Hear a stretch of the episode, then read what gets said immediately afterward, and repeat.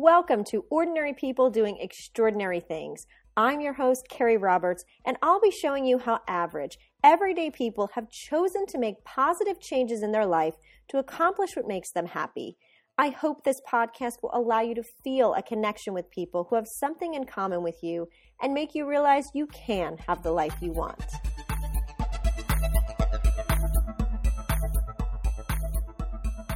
Podcast listeners. We are back today with our Expert Wednesdays and our April Expert of the Month, author and founder of the No Complaining Project, Cianna Stewart, here to continue our discussion of letting go of complaining. Today's topic is going to focus on how we can interrupt a pattern of complaining. Thank you so much, Sienna, for being here, and I'm super excited to dive into this topic. Absolutely. Thanks for having me on. I'm, I'm eager to share it with you. So, we talked about how to define complaining and how to become more aware of how it's affecting our relationships with others and with ourselves. But now let's talk about how we interrupt that pattern of complaining. And one of the things you suggest is considering alternate responses. So, can you talk about more about what that means? Yeah. One of the things that you'll notice once you've been thinking about complaining for a while is that there are certain triggers that that you have that automatically the response is i'm going to start complaining. The more one of the most common ones is that a lot of people have a habit of complaining about their commute to whoever they're coming home to. So the minute they get in the door oh the traffic was terrible or the train was crowded or you know whatever it is. Um, i'm really urban and so those are my reference points.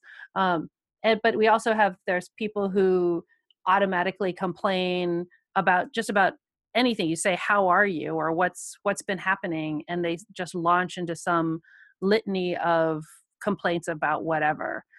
Once you start recognizing that that's your automatic go-to response then think about in advance of hearing that question what are the other things that you might say? So you know when you walk in the door instead of talking about how terrible the traffic was maybe talk about oh i was listening to this awesome podcast about ordinary people doing extraordinary things and let me tell you what i heard. You know think about the things that you want to be able to have a conversation with the things that the person on the other side would want to be and it would actually get enlivened by having a conversation about. And and then have that pre-stored in your head so that when you get that question it'll trigger something new instead of the old thing that you're habituated to. Yeah, I think that's really good. I know um I always talk about because I do this too. Like sometimes if I was upset with a phone call, for example, and now I'm driving to go meet someone else, I usually put like certain music on to change my mood, or I take deep breaths, or I get into a mental space to prepare myself for the next thing because the phone call I had with someone else has nothing to do with the next event or person I'm going to. And I think it's really good that you talk about, you know, having something set up or a process to interrupt uh, your ability to complain so that way you can enjoy the next thing in your life. It's so true.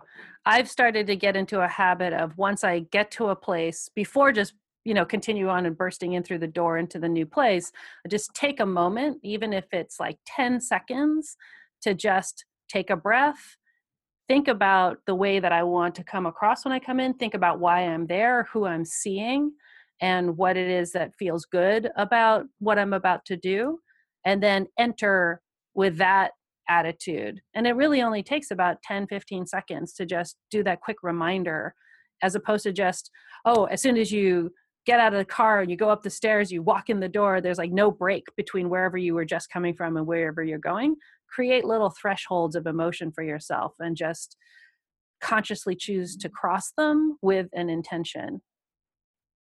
And one of your favorite lines that you use in your book is the no co zone. So, can you tell yes. us what that stands for and how do we get in it? I love the no co zones. So, no co is for no complaining, and for taking the no complaining pledge, I say I call that going no co. And a no-co zone is a particular time or location that you declare that everybody in this time or everybody in this location will not be complaining. You just declare it as a no-co zone. and um, sometimes you'll have to explain to people what you're doing and you say oh i'm you know doing the no complaining pledge or i've decided to give up complaining and so here we're going to talk about things but we're going to offer solutions and not just talk about negative things or we're going to talk about things that we find exciting or things that we find interesting or curious or here's a question that i'm that i'm captivated by and i and i want to have an answer to this question. Like those are the kinds of conversations you can have. And so this is most effective of course for places where you have control over the conversation in some way. So like if you have an office if you're driving in your car um, if you're the person who cooked the meal then you know say during dinner there's this is going to be a no-co zone.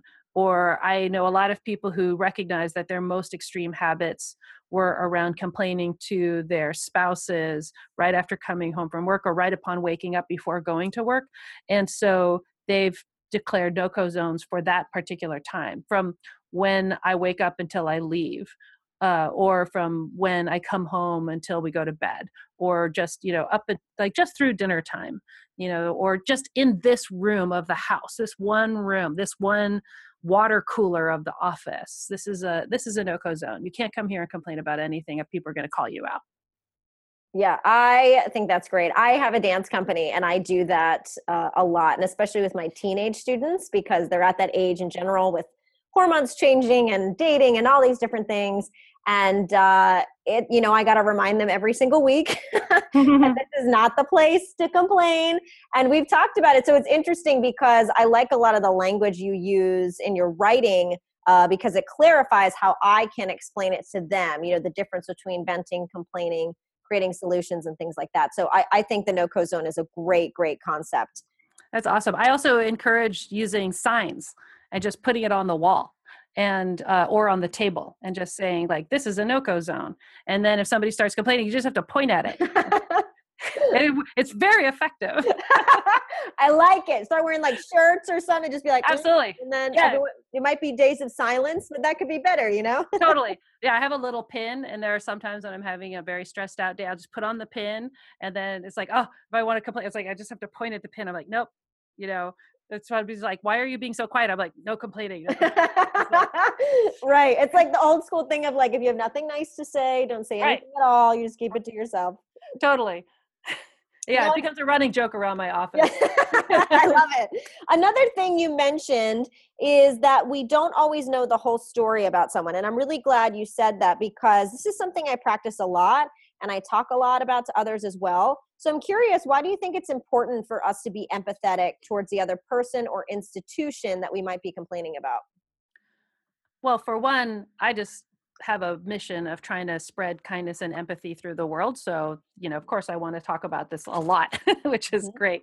Uh, I also feel that we're spending a lot of time, of course, when we're complaining, it's very, very self focused and we're talking about oh somebody else's impact on me or something else's impact on me and that's my my obsession right now. I'm just going to complain about how i don't have the feelings that i want to have in this moment and so i'm going to blame you for creating that. Well underlying that a lot of times is this suspicion or this uh, expectation that people are acting with bad intent and you're walking around thinking like oh that person didn't bring me my dinner on time because they're lazy or whatever it is. Where if you think instead about from their point of view what is the full story? Oh they're the only server in this entire restaurant. Oh they are trying as quickly as they can. They're waiting on somebody else to do their work. They're you know maybe maybe this is actually the right pace of the dinner for this restaurant. I'm just feeling in a rush. So taking a moment and saying like well what are other other points of view what is something that the other person could have been trying to achieve what is it that from from their side if they if i assume that they actually have a positive intent if they want to do well then can i can i reframe the way that i'm thinking about this situation in a way that takes that into account. And oftentimes, that's one of the best ways to soften our own complaining urges. Yeah, and it's interesting because I just had a talk with um, a teen a student of mine who's in college and we were talking about you know how parents don't always understand their kids kids don't always understand parents and and i you know we had a conversation and and she was very open to it and i just said you know i said i think people forget that we're all human beings um, that just because we're different ages doesn't mean that we don't have the same wants or the same fears or the same questions. And i try to think of that in an empathetic way also of like okay well if i'm feeling this way like maybe that person also feels that way. You know you think you're the only one but we're all human beings and there's a lot more similarities sometimes than we realize. That's exactly right. Yep now, along the lines, and you were talking about this in the last episode, you talked about when we use judgments, it's a way to understand our fears. Can you talk a little bit more about that and give like an example of what that might be like?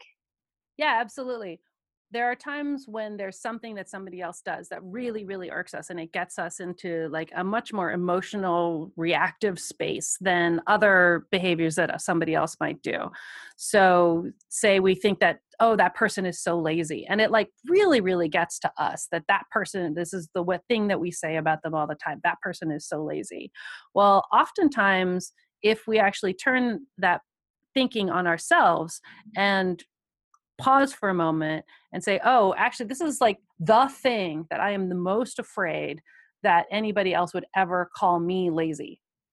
That's what is fueling the emotions that are underlying my complaint about this other person is that I am so like upset about my own productivity or i feel like a lot of the self perception that i have is that i am lazy and i'm trying to constantly overcome it. And so that's why it really bothers me that this other person is you know doing this or not doing this thing that it really really gets to me.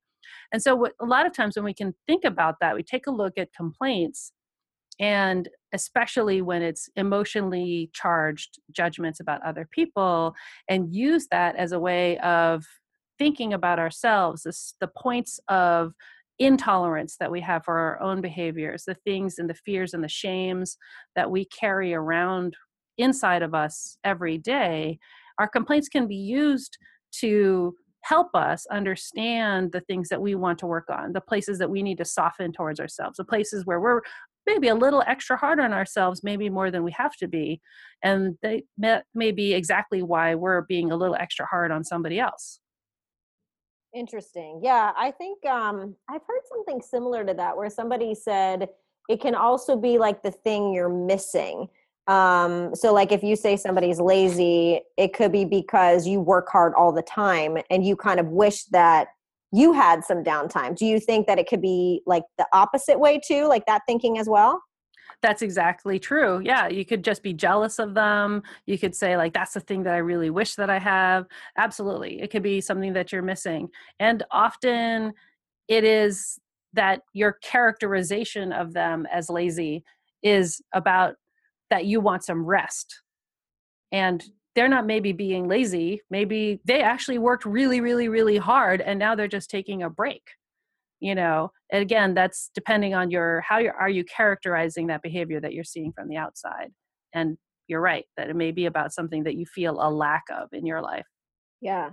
Interesting. I love this stuff. Okay continuing. Um, so one of the things that you also wrote about in your book was about identifying physical signals and you said that the physical signals actually happen before the emotions do. Can you talk about the research or the science or anything on that um, and how we're able to recognize that so we can stop the complaining? There's some very interesting older research and newer research about the stuff that our bodies are actually signaling to us before the emotions hit us. And to talk about the ways that like a flush is actually hitting our our body that's we interpret it as shame and so then we say oh i feel so ashamed and therefore I am having this flush in my face. Well, the truth is that a lot of times that it's an interpretation.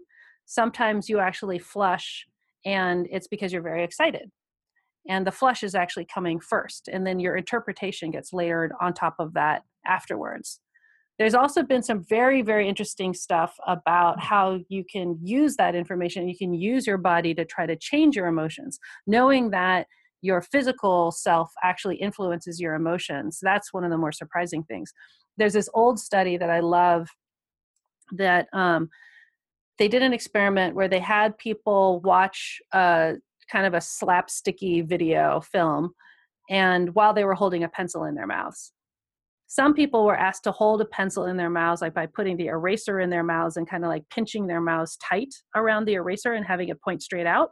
And other people were asked to hold the pencil sideways in their mouth so that it kind of stretched their mouth wide. Well if you think about what those faces look like when you have your mouth wrapped around the eraser it's like a pursed kind of mean look.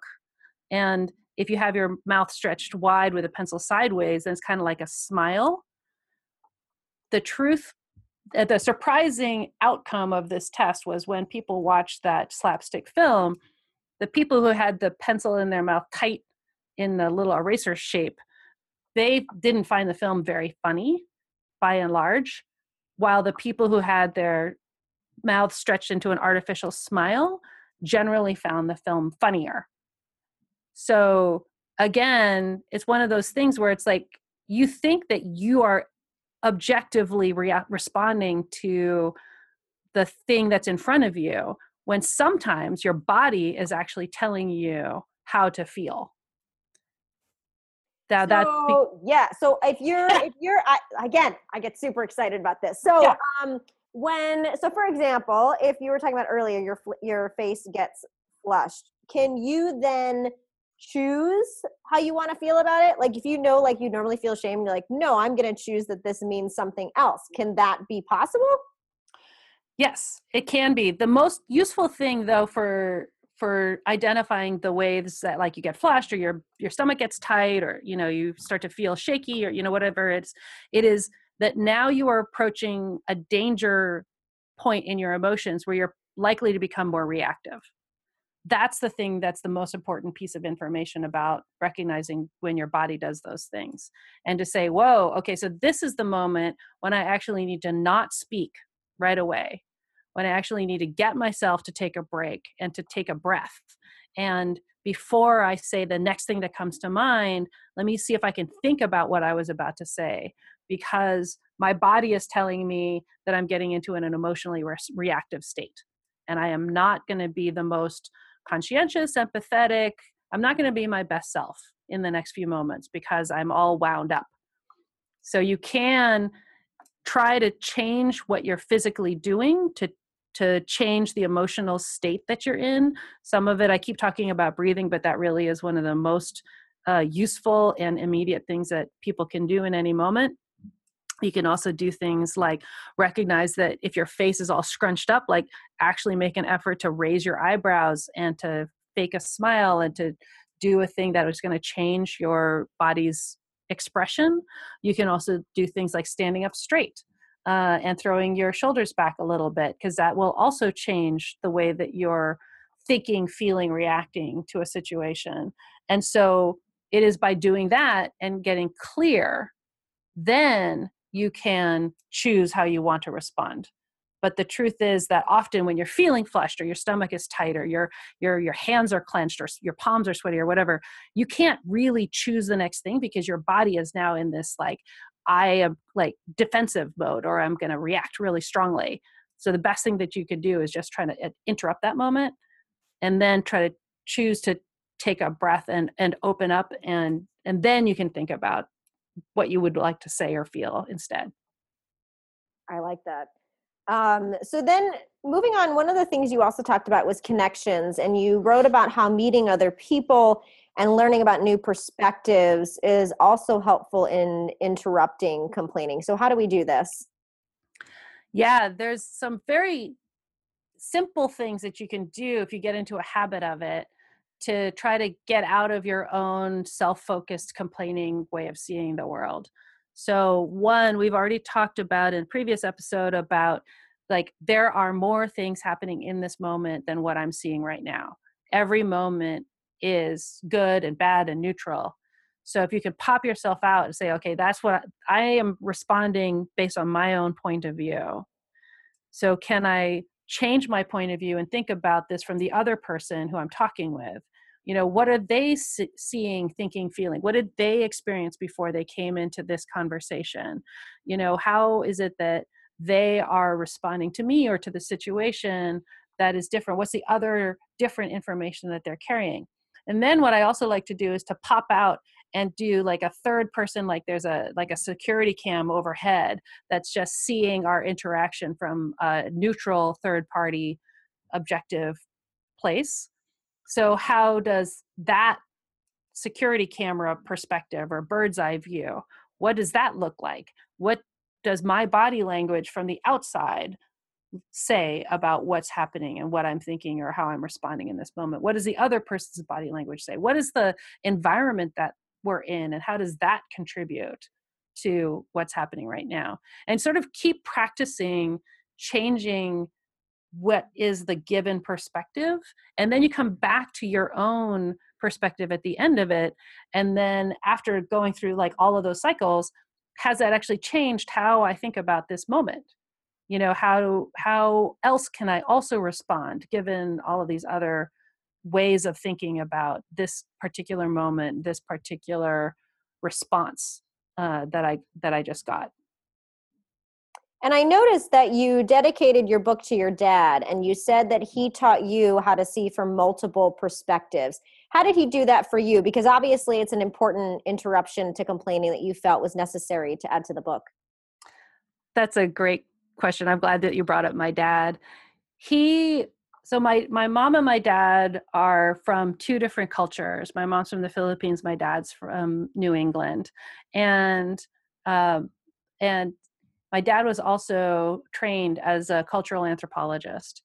So growing up, there was a way that especially my dad would question any assumption about anybody saying, well, that's just the way that it is. You know, I would say things like, oh, why are we having rice for breakfast? You know, that's not what you eat for breakfast. And he's like, that's not true. That's maybe not what people here in California in this house regularly eat for breakfast. But if you were to go to Japan or you were to go to these different places, then you would see that that is a different expectation you know um, when there's a way that i i think oh that's not how it's done for whatever it is how you get around what you say how people get married what what clothing you wear for particular occasions all this sort of thing. That's not how it's done or that is how it's done that's just the way that it is. And you say well not everywhere not for everyone not all the time. And having that as part of the language of my upbringing i think has you know i feel fortunate that it predisposed me to to think about things in my life from multiple perspectives all the time and to not just say that my way is the only way because it isn't the only way. Yeah I, oh i love that. That's such a great story and i i think it's interesting. I am fascinated which uh, I talk a lot about on this podcast as a whole on the role parents play in our lives because I have two wonderful parents and who have definitely shaped who I am. And it's neat to see that that perspective, uh, you know, as a young child has continued with you, even in the way the book is written, because there's so many different ways that you've given to say, here, here's many options to kind of get out of this complaining zone and improve your life. That's that's great to hear. I love that. So, uh, thank you so much. Uh, again, these are some great ways to start learning more about how we can start to interrupt our daily patterns and get to, as you say, a no co or no complaining zone. So, I look forward to our final episode with you next week. Absolutely. Thank you. Hi, podcast listeners. Have a question about what we discussed today or have a topic you'd like us to cover on Wednesdays? Send me an email over at Keri, K E R I, dot N dot Roberts, R O B E R T S, at gmail.com. I'd love to hear from you and provide as much value as possible to your personal growth journey. Thank you for listening. If you enjoyed this podcast, I would greatly appreciate a review over on iTunes. And if you'd like to be featured on the podcast, be sure to message me over on Instagram at Keri, K E R I dot N dot Roberts. Remember that each of us has something that makes us great. So go out there and show the world what makes you extraordinary.